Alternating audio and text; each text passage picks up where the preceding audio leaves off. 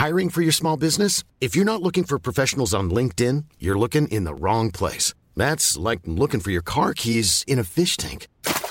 LinkedIn helps you hire professionals you can't find anywhere else, even those who aren't actively searching for a new job but might be open to the perfect role. In a given month, over 70% of LinkedIn users don't even visit other leading job sites. So start looking in the right place. With LinkedIn, you can hire professionals like a professional. Post your free job on linkedin.com slash people today. Hey there, it's Michele Norris. I'm host of a podcast called Your Mama's Kitchen. When I travel, I'm usually looking for a way to find a taste of home when I'm not at home. And one of the things I love to do when I am at home is entertain. And Airbnb allows me to do that. When I was in California recently, I rented a house that had a great kitchen. And when we were sitting around the table, we we're all thinking, we're in someone else's house. Someone could be in all of our homes as well. If you have a home, but you're not always at home, you have an Airbnb.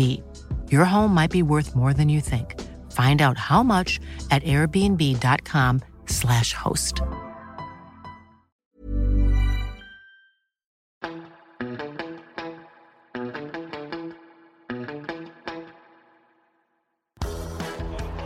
Healy's away, Australia away. Sit back and enjoy the stroke play of Meg Lanning. This is excellent batting by Ash Gardner.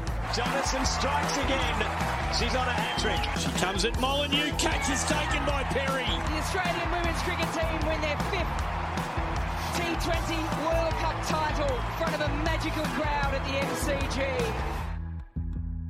Hello and welcome back to The Scoop. We are the cricket podcast dedicated to the women's game. My name is Emily Collin. And I'm Laura Jolly. And LJ, it is finally the season finale. So the Aussie women have swept the Rose Bowl series and finish the international season on a high.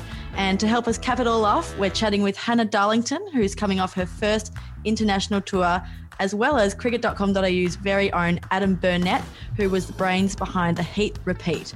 But before we get to our two guests, LJ, what a ride that season was for Australia's women, and it started all the way back in September 2020. It feels like a lifetime ago, and it has been a wild ride.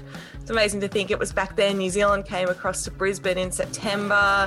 It wasn't just them doing quarantine, it was all the Vic and New South Wales girls as well. And it was the first time Australia played since that T20 World Cup final at the MCG and it's certainly been a huge summer since then too. Yeah, and then it was on to the WBBL, which of course heading into that tournament there were plenty of questions around what a WBBL would look like in a pandemic, but full credit to Cricket Australia. The whole season was played out of a hub in Sydney, which was obviously an unforgettable experience for players and staff. And of course, it was the Sydney Thunder who came away with their second trophy. And then after a few false starts and border closures, it was WNCL time. And I think one of the best things about this season was that the fact that so many matches were streamed this year and fans were able to watch their favourite teams and players in action.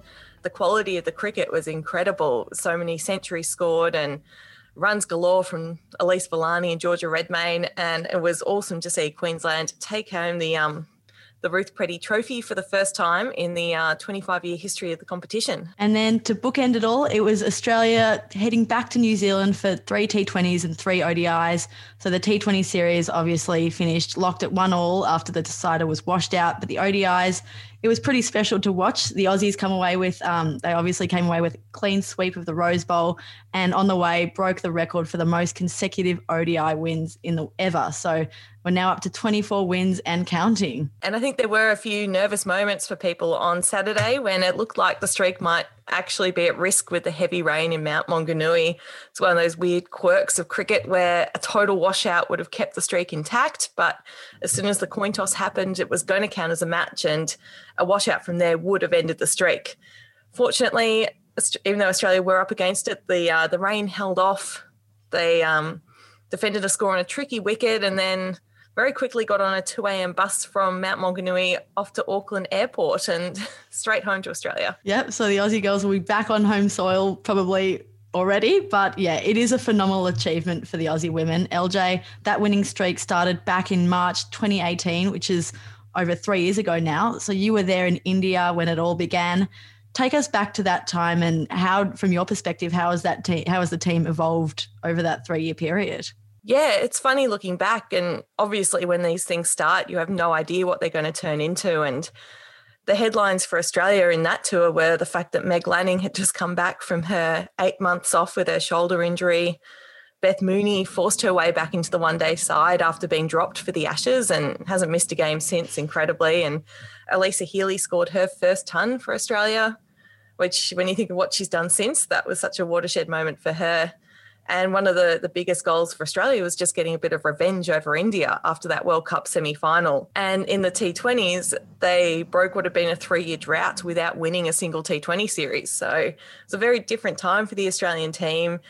And one of the things I remember looking back was just how much fun they had on that tour because India, it can be a bit like being in a hub at times. Players don't often, don't always get out of the hotel as much as they would in other countries, say like New Zealand. And the team really bonded under those conditions. I think Meg Lanning and Megan Schutt said at the end it was one of the best tours they'd ever been on in an Australian group just because of the way they'd gelled and how much they'd loved each other's company. And I think that's one of the things that's carried through with the team since. They just genuinely love being together. And anytime they come together after a big break, they're just so excited. And that's one of the things I think that has helped this team put together such an incredible run. Yeah, for sure. It's been unbelievable to witness what this team's been able to achieve in that in that three year window. And as you mentioned, Alyssa Healy was one of the four players who played in each of those 22 ODI wins. So to hear her reflections on that winning streak, make sure to listen to this week's episode of the Unplayable podcast, where she chats with Sam, Sam Ferris about that st- winning streak and what it meant to the Aussies. But now we're all set for a well earned break. LJ, what's next on the horizon for Australia's top female cricketers? A very well deserved break, as you said. They've got a nice big rest now for the next couple of months, which is very well deserved. And we will be doing the same. But there's a lot of cricket to look forward to once things start up again, isn't there? There's so much to look forward to in a massive 2021 and 2022 summer in Australia that will include a home series against India, of course, a WBBL, a home Ashes series, and not to forget the massive ODI World Cup in New Zealand in March and April next year. But for now, the scoop will be taking a bit of a break. So we're going to follow along with the cricketers in that sense. So want to say a huge thank you to all our listeners for tuning in. It's been a lot of fun for us doing this first season of the Scoop, and we can't wait to to be back ahead of a huge summer this year.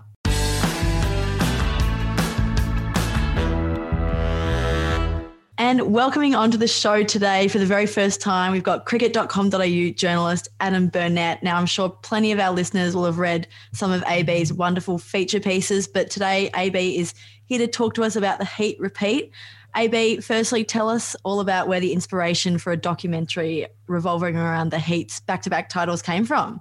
Hey, Em. Hey, LJ. How are you guys going? You well? Yeah, we're, we're really we well. That's the way. I, um, well, in terms of inspiration, it was a funny one because it was, um, it's oh, almost a year ago. I think about maybe nine months ago, we were in the thick of COVID and uh, we were stuck in Queensland. Uh, I work out of Queensland with uh, one of our cameramen, Clancy Cinnamon. And um, yes, yeah, so it was almost a, just a situation of good circumstance where we knew the Queensland girls were stuck in Queensland as well. So they were they were prime targets for us, and uh, obviously coming off the back of two titles, we knew there was some um, some good storylines in there in terms of the success they'd had. But then on top of that, I guess there's some really, um, as you guys would be well aware, some very strong personalities in that group. And um, yeah, so we, we thought, well, let's dive into this if, if they're mm-hmm. willing. And um, luckily enough, they were very willing. So away we went. It was just a lot of drama. Were you expecting to pick up so many or uncover so many great storylines? Uh, no, I, I, probably wasn't. We were keen to just capture what was a good snapshot of um, the women's game, obviously, because there was that side story whereby um, you know the success of WBBL 04 and that, that semi-final day where I think as JJ or as um, Jess Jonassen put it, um, that day really put women's cricket on the map in, in her opinion. And we thought, okay, well let's sort of take advantage of you know this this rise in, in women's cricket and really um, put it on full display. Um, but then yeah, as we sort of got going into into the narrative um, and all the interviews that we were doing, little bits, little threads revealed themselves here and there, and um, yeah, it was it was good. It was good to scratch the surface a little bit because you know not every cricket team is is one big happy family, and uh, that's part of the challenge, I guess, of a professional environment. You've got to work your way through it and, and get the best out of each other. Uh, and that's what the Heat were able to do through, I, I guess, some good leadership and um, yeah, some mature approaches at, at, the right times. Yeah, so I guess after going through all those little threads and storylines, you, you ended up with a two-part documentary that aired on Foxtel. Was this always the plan A, B, and at what point did you realise it was going to turn into such a such a big thing? Uh, good question, Em. I'm not 100% sure where when it started spinning out to sort of 90 minutes plus, but um, yeah, the more uh, content we compiled, the more interviews we did, the girls were extremely generous with their time. So they, you know, we got hours and hours with, um, you know, half a dozen of them or more. Um, we're able to get the Kiwi girls, um, Amelia Kerr and Maddie Green for a bit of a shorter period, but the ones who were in Queensland were were really generous with their time, um, sat down with us and and really dove into it. So once we worked out that there was some some good stories beyond yay we won and um, you know some more compelling compelling narratives.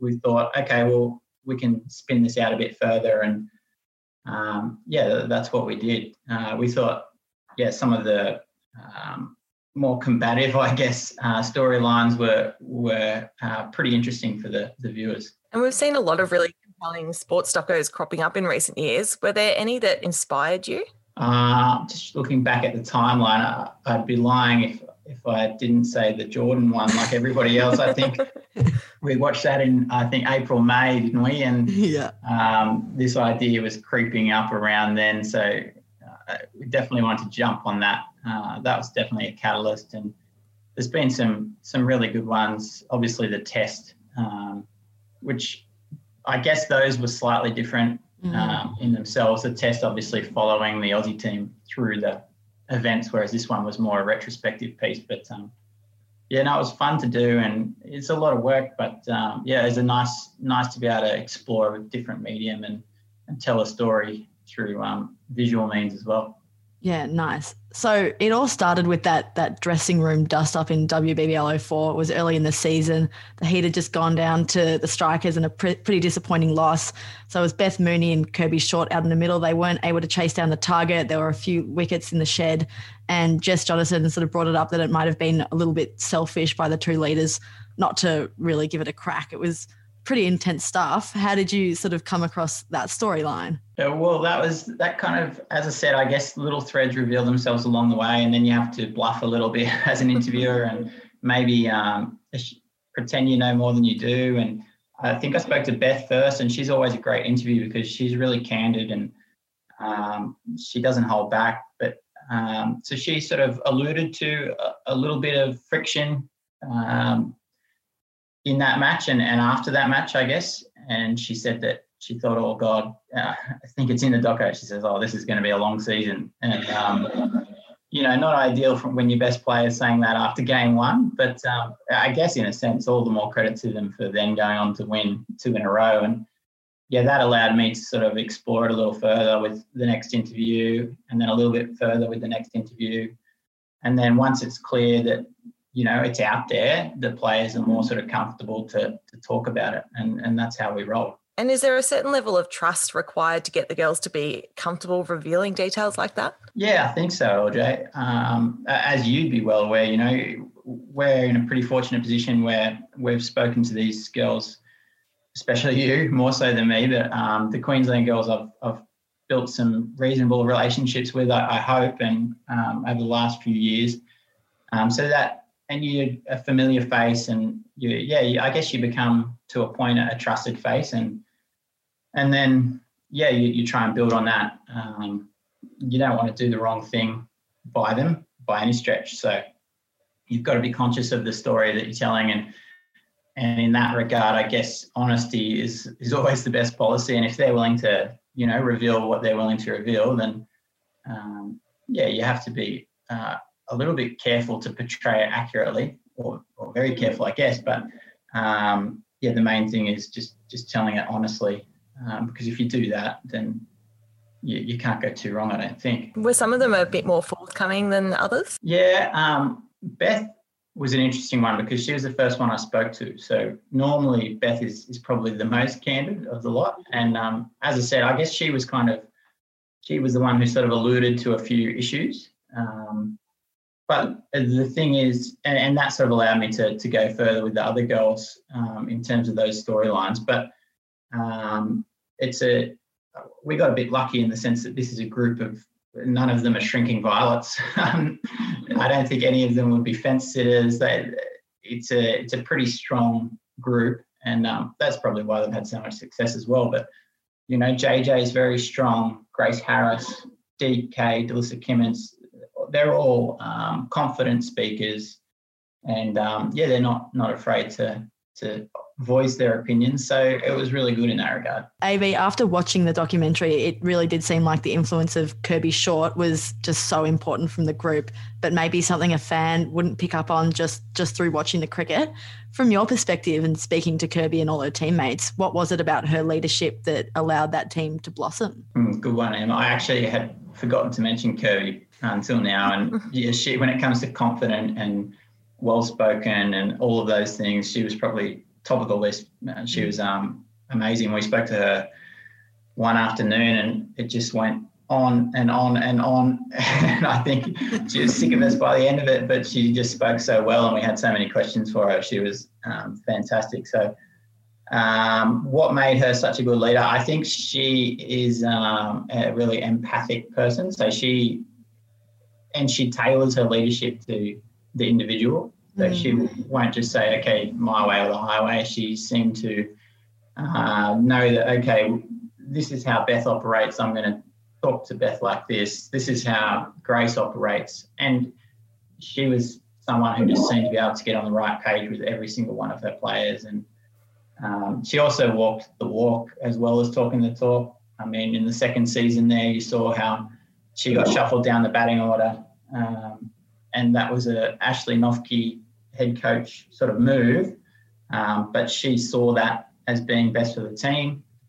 And her whole thing is about what's best for the team. So she had to put her ego aside a little bit and say, okay, well, if this is best for the team, then down I go. And um, yeah, she took that one on the chin. And uh, as I think Ash Noffke said, just how incredibly well she took it. And it's pretty uh, remarkable to be able to do that mid-season and then continue leading your side so um, so well. And this was a sort of new venture for you into this long form video storytelling, and hopefully not your last.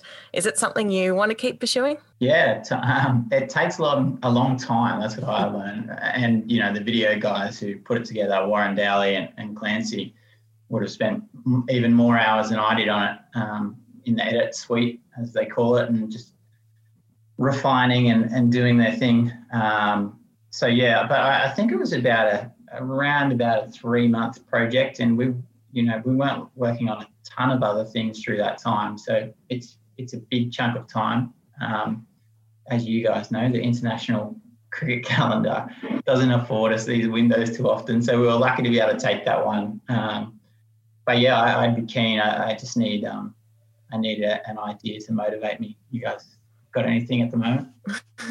We'll let you know. AB, have you heard of any uh, feedback from the players or the fans yet? Yeah, I've had a couple of nice texts um, from uh, a handful of the players, and nice. which, which was cool. Um, and yeah, uh, one of them said that all the feedback she'd been receiving was only overwhelmingly positive. Um, yeah, some really nice stuff. So it's always uh, we don't get a ton of feedback in this game, do we? So it's um it's nice when it comes. Excellent, AB. Thank you so much for joining us on this week's episode of the Scoop. And for all the listeners out there, if you haven't watched the Heat Repeat yet, do yourself a favour and go on to cricket.com.au and watch the two part series. It's well worth your time. Thanks, AB. Thanks, guys. It's good.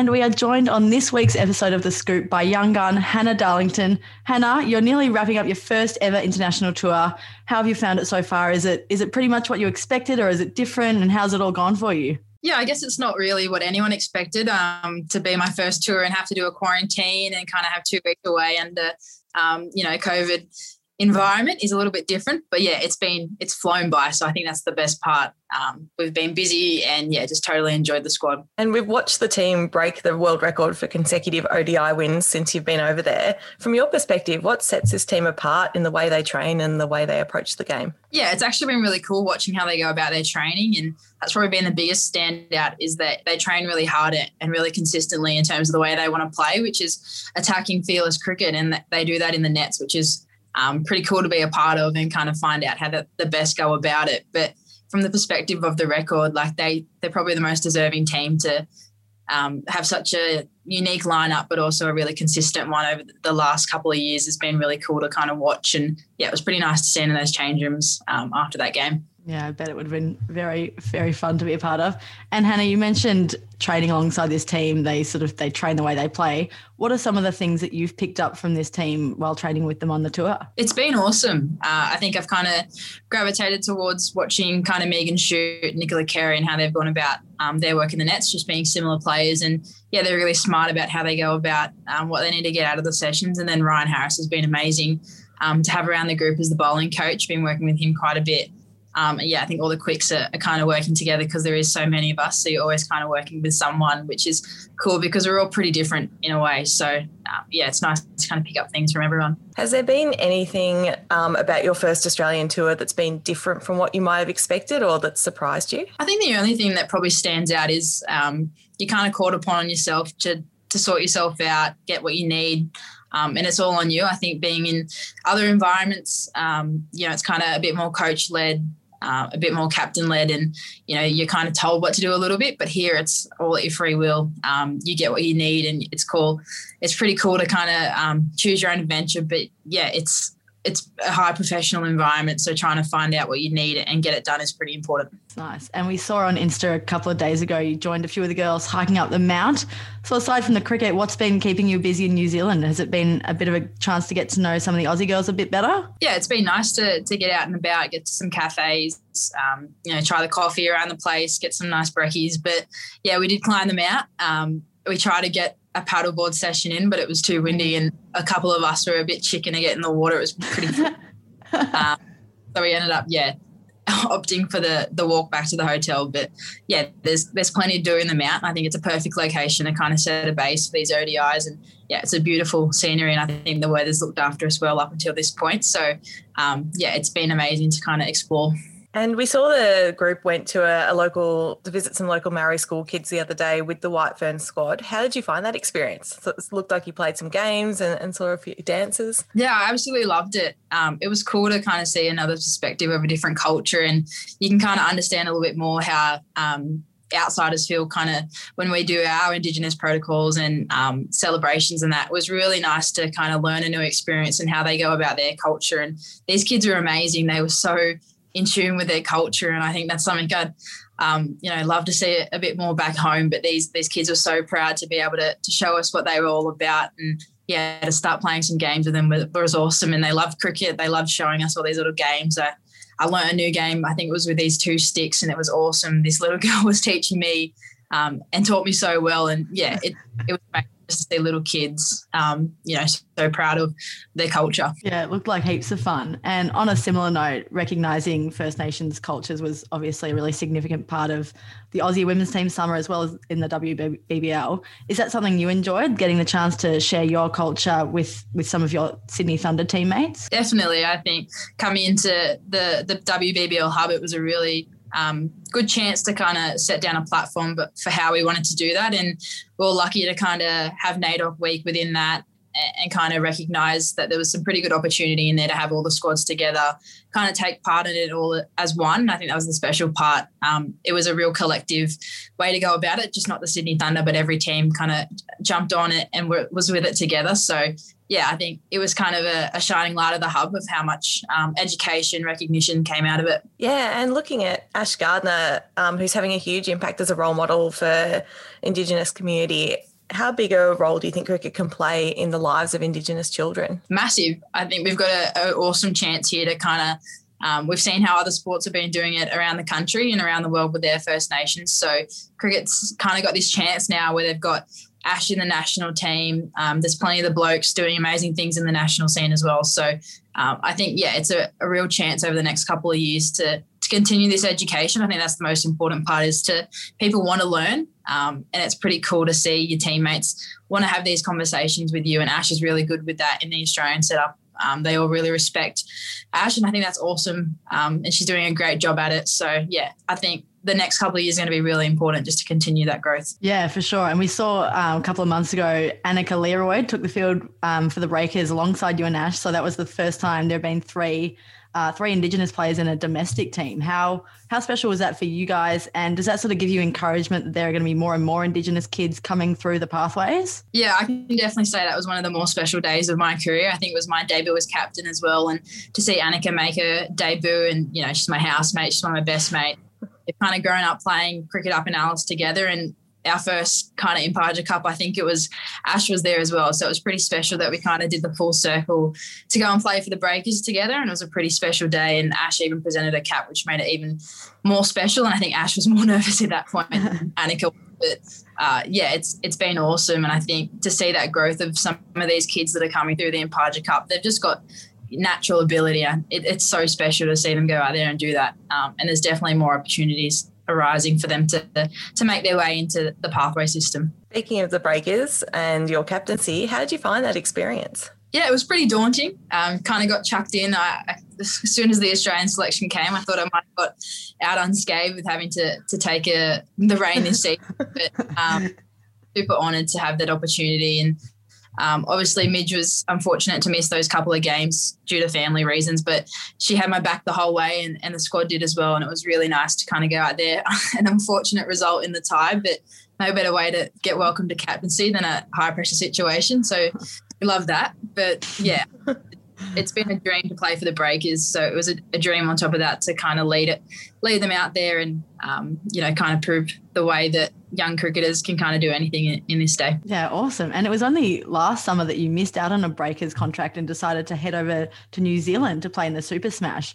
What what sort of made you give that a crack? Yeah, I guess uh, I kind of looked at the opportunity. Um, whether to train with the breakers and try and break into their 11. And I saw an opportunity at the back of the year when the Australian players were going to be leaving. Um, and I kind of thought the best way to get cricket under my belt was to be playing. And that kind of came through the opportunity with the Otago Sparks. And it was going to be T20 cricket, um, but I didn't want to turn down the opportunity to be playing cricket instead of just training. So mm. it ended up working and getting me a 50 over call up, um, which is the best part. And it's, yeah, it's kind of a weird moment if you're done full circle and back at New Zealand um, a year kind of thing. And it's all kind of worked out a bit weirdly over the last year. But yeah, I wouldn't change it for anything. And you weren't even 18 at that point and you're living and playing cricket overseas by yourself.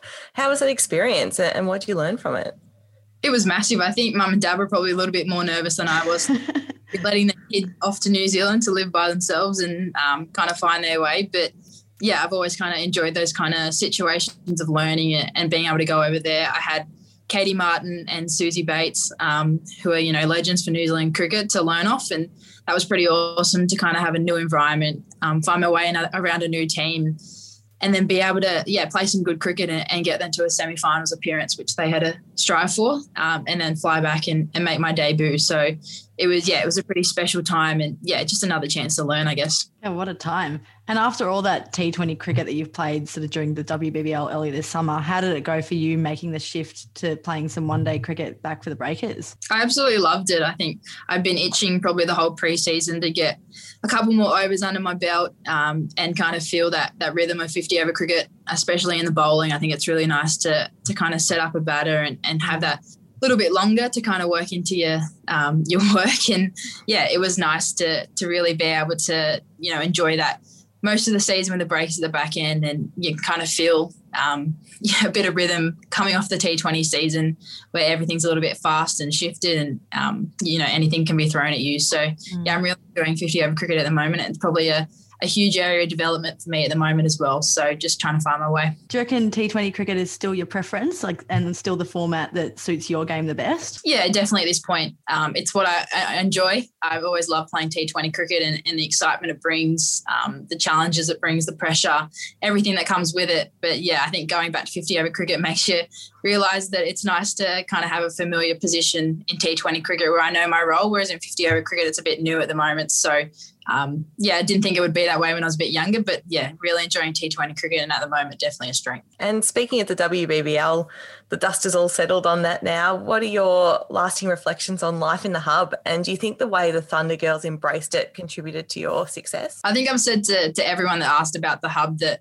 um, our success was going to come down to the way we, we kind of gelled as a group and embraced it. Um, we knew that this year probably could have been a year that any team could have won. It just would, would have been who made um, the best out of what they were given. And yeah, every kind of team had things thrown in their path and a couple of challenges along the way. But I think we embraced everything. And to have a, a skipper like Rachel Haynes kind of lead you through those kind of experiences helps a lot. Um, she's so calm and level headed. She just kept the group um, where they needed to be um, at every point of the competition, which was massive. But yeah, I think looking back on it, it was pretty special and quite rewarding to come out of an experience like that with a, a medal around your neck. For you personally, that experience in the WBBL village, it was obviously a pretty unique couple of months. Did you, is it something that you look back on fondly now with a lot of good memories? I had a great time. I know a couple of the girls went a little bit crazy in there and were a little bored, but um, yeah, I had a great time. I was finding things to do. Um, yeah, it was a little bit weird that home was 20 minutes around the corner and it was oh. family. I think, yeah, it kind of made it worth it that we were playing good cricket and, and made it probably a little, a little bit easier as well. So you kind of had mates in every team that would help you out along the way and they kind of became part of your mates away from cricket in, in a form. But yeah, it was nice to have a, a great team help you through it. And sort of looking back to the start of the season, you guys had a pretty young list and perhaps not many people backed you to go all the way. Did you, as a group, think you had the had the belief to go all the way?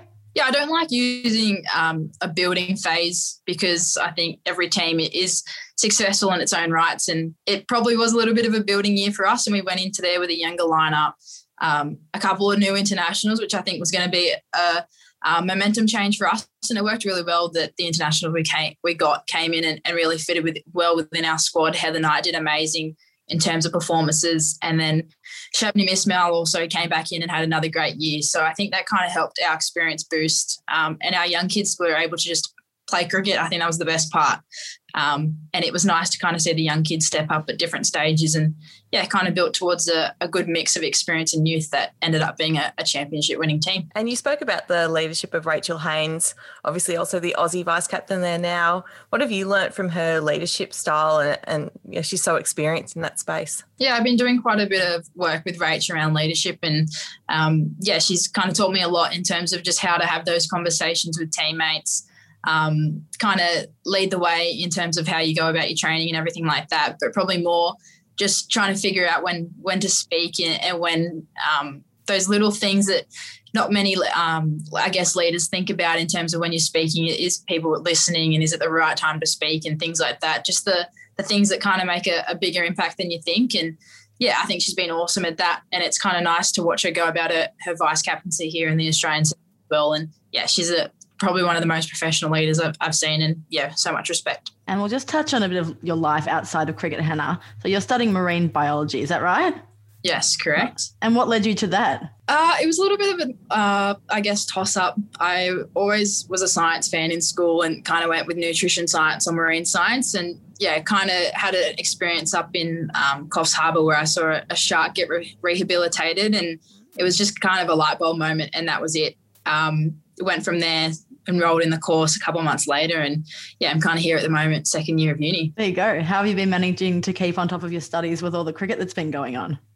Yeah quarantine helped me quite a bit. The two weeks nothing um, which was nice because i had an assignment due today um, which was handed in yesterday um, in, in, good time. So yeah, I guess it's it's nice kind of having people in similar positions to get your uni done, and they motivate you through it as well. So yeah, it's been um, quite nice to have something to do though, especially when you're enjoying your studies. Absolutely. And you mentioned you live with Anika Learoyd. Um, do you live with Lauren Cheadle as well? Correct. Yep. There's the three of us in there with a, a nurse as well who, um, yeah, looks after us all. How's it all going? And, and is this all your first experience living out of home? Uh, Cheats has lived out of home quite a bit, um, and Anika moved down to Sydney from Coffs Harbour at the starting of the Breakers pre-season. But this is our first time in, in a full kind of share house, which has been really cool. um, some of my best mates as well. And yeah, we're kind of helping everyone through this experience of being a professional cricketer, which is really nice. Um, yeah, I'm actually missing them a bit being over here. I, I how they're coping back home, but um, yeah, it'd be nice to get back in, and back into a routine. But yeah, they've been really supportive, and yeah, it's a nice kind of feeling to have um, mates as well as teammates that have always got your back. Nice. I'm assuming you guys do a fair bit of training together when you're not when you're at home, or is it no cricket chat at all? No cricket chat. Um, we keep okay. it unless we're kind of helping each other out, which we do quite a bit. Um, but yeah, we're all really competitive. So we've even got a, a whiteboard in the kitchen that has everyone's fitness PBs, um, and we're trying to beat each other. But at the moment, Anika's topping us because she's a bit of a, a fitness nuffy. But yeah, hard to try and get um, spots on the whiteboard off each other. And it's been a pretty intense summer for you, Hannah. There's been so much cricket on. Have you got any plans for when you return back to Australia to chill out or any holidays on the horizon? Yeah, if I knew about the travel bubble, I probably would have stayed in New Zealand a little bit uh. longer. I guess after being here, um, it's going to be nice to kind of head back and, and, get back into a bit of an off-season rhythm, um, enjoy some time away completely re- away from cricket. It's been a, a long season. Um, I think it'd just be nice to spend some time around the family as well. Obviously, um, the hub took some time away and things like that. So, um, yeah, it'll be nice just to kind of have – no plans. I think that's my biggest part. I'm, I'm happy to kind of just see what I want to do each day and, and, go from there. Sounds ideal. Well, thank you so much, Hannah, for joining us on this week's episode of The Scoop. It was a pleasure to chat. We wish you all the best for the rest of the series and have a good break from cricket once it's all over. Thanks for having me, guys. Sit back and enjoy the stroke play of Meg Lanning. This is excellent batting by Ash Gardner. Jonassen strikes again. She's on a hat trick. She comes at Molineux. Catch is taken by Perry. The Australian women's cricket team win their fifth T20 World Cup title in front of a magical crowd at the MCG.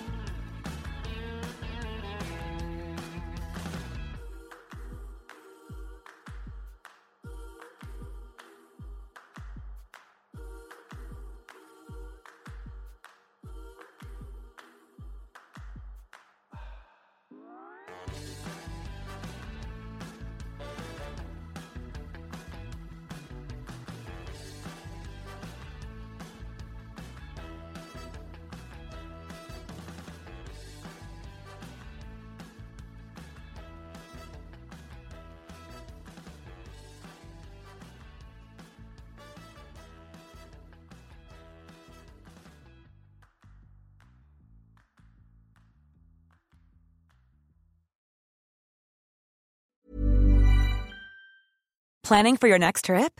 Elevate your travel style with Quince. Quince has all the jet setting essentials you'll want for your next getaway, like European linen, premium luggage options, buttery soft Italian leather bags, and so much more.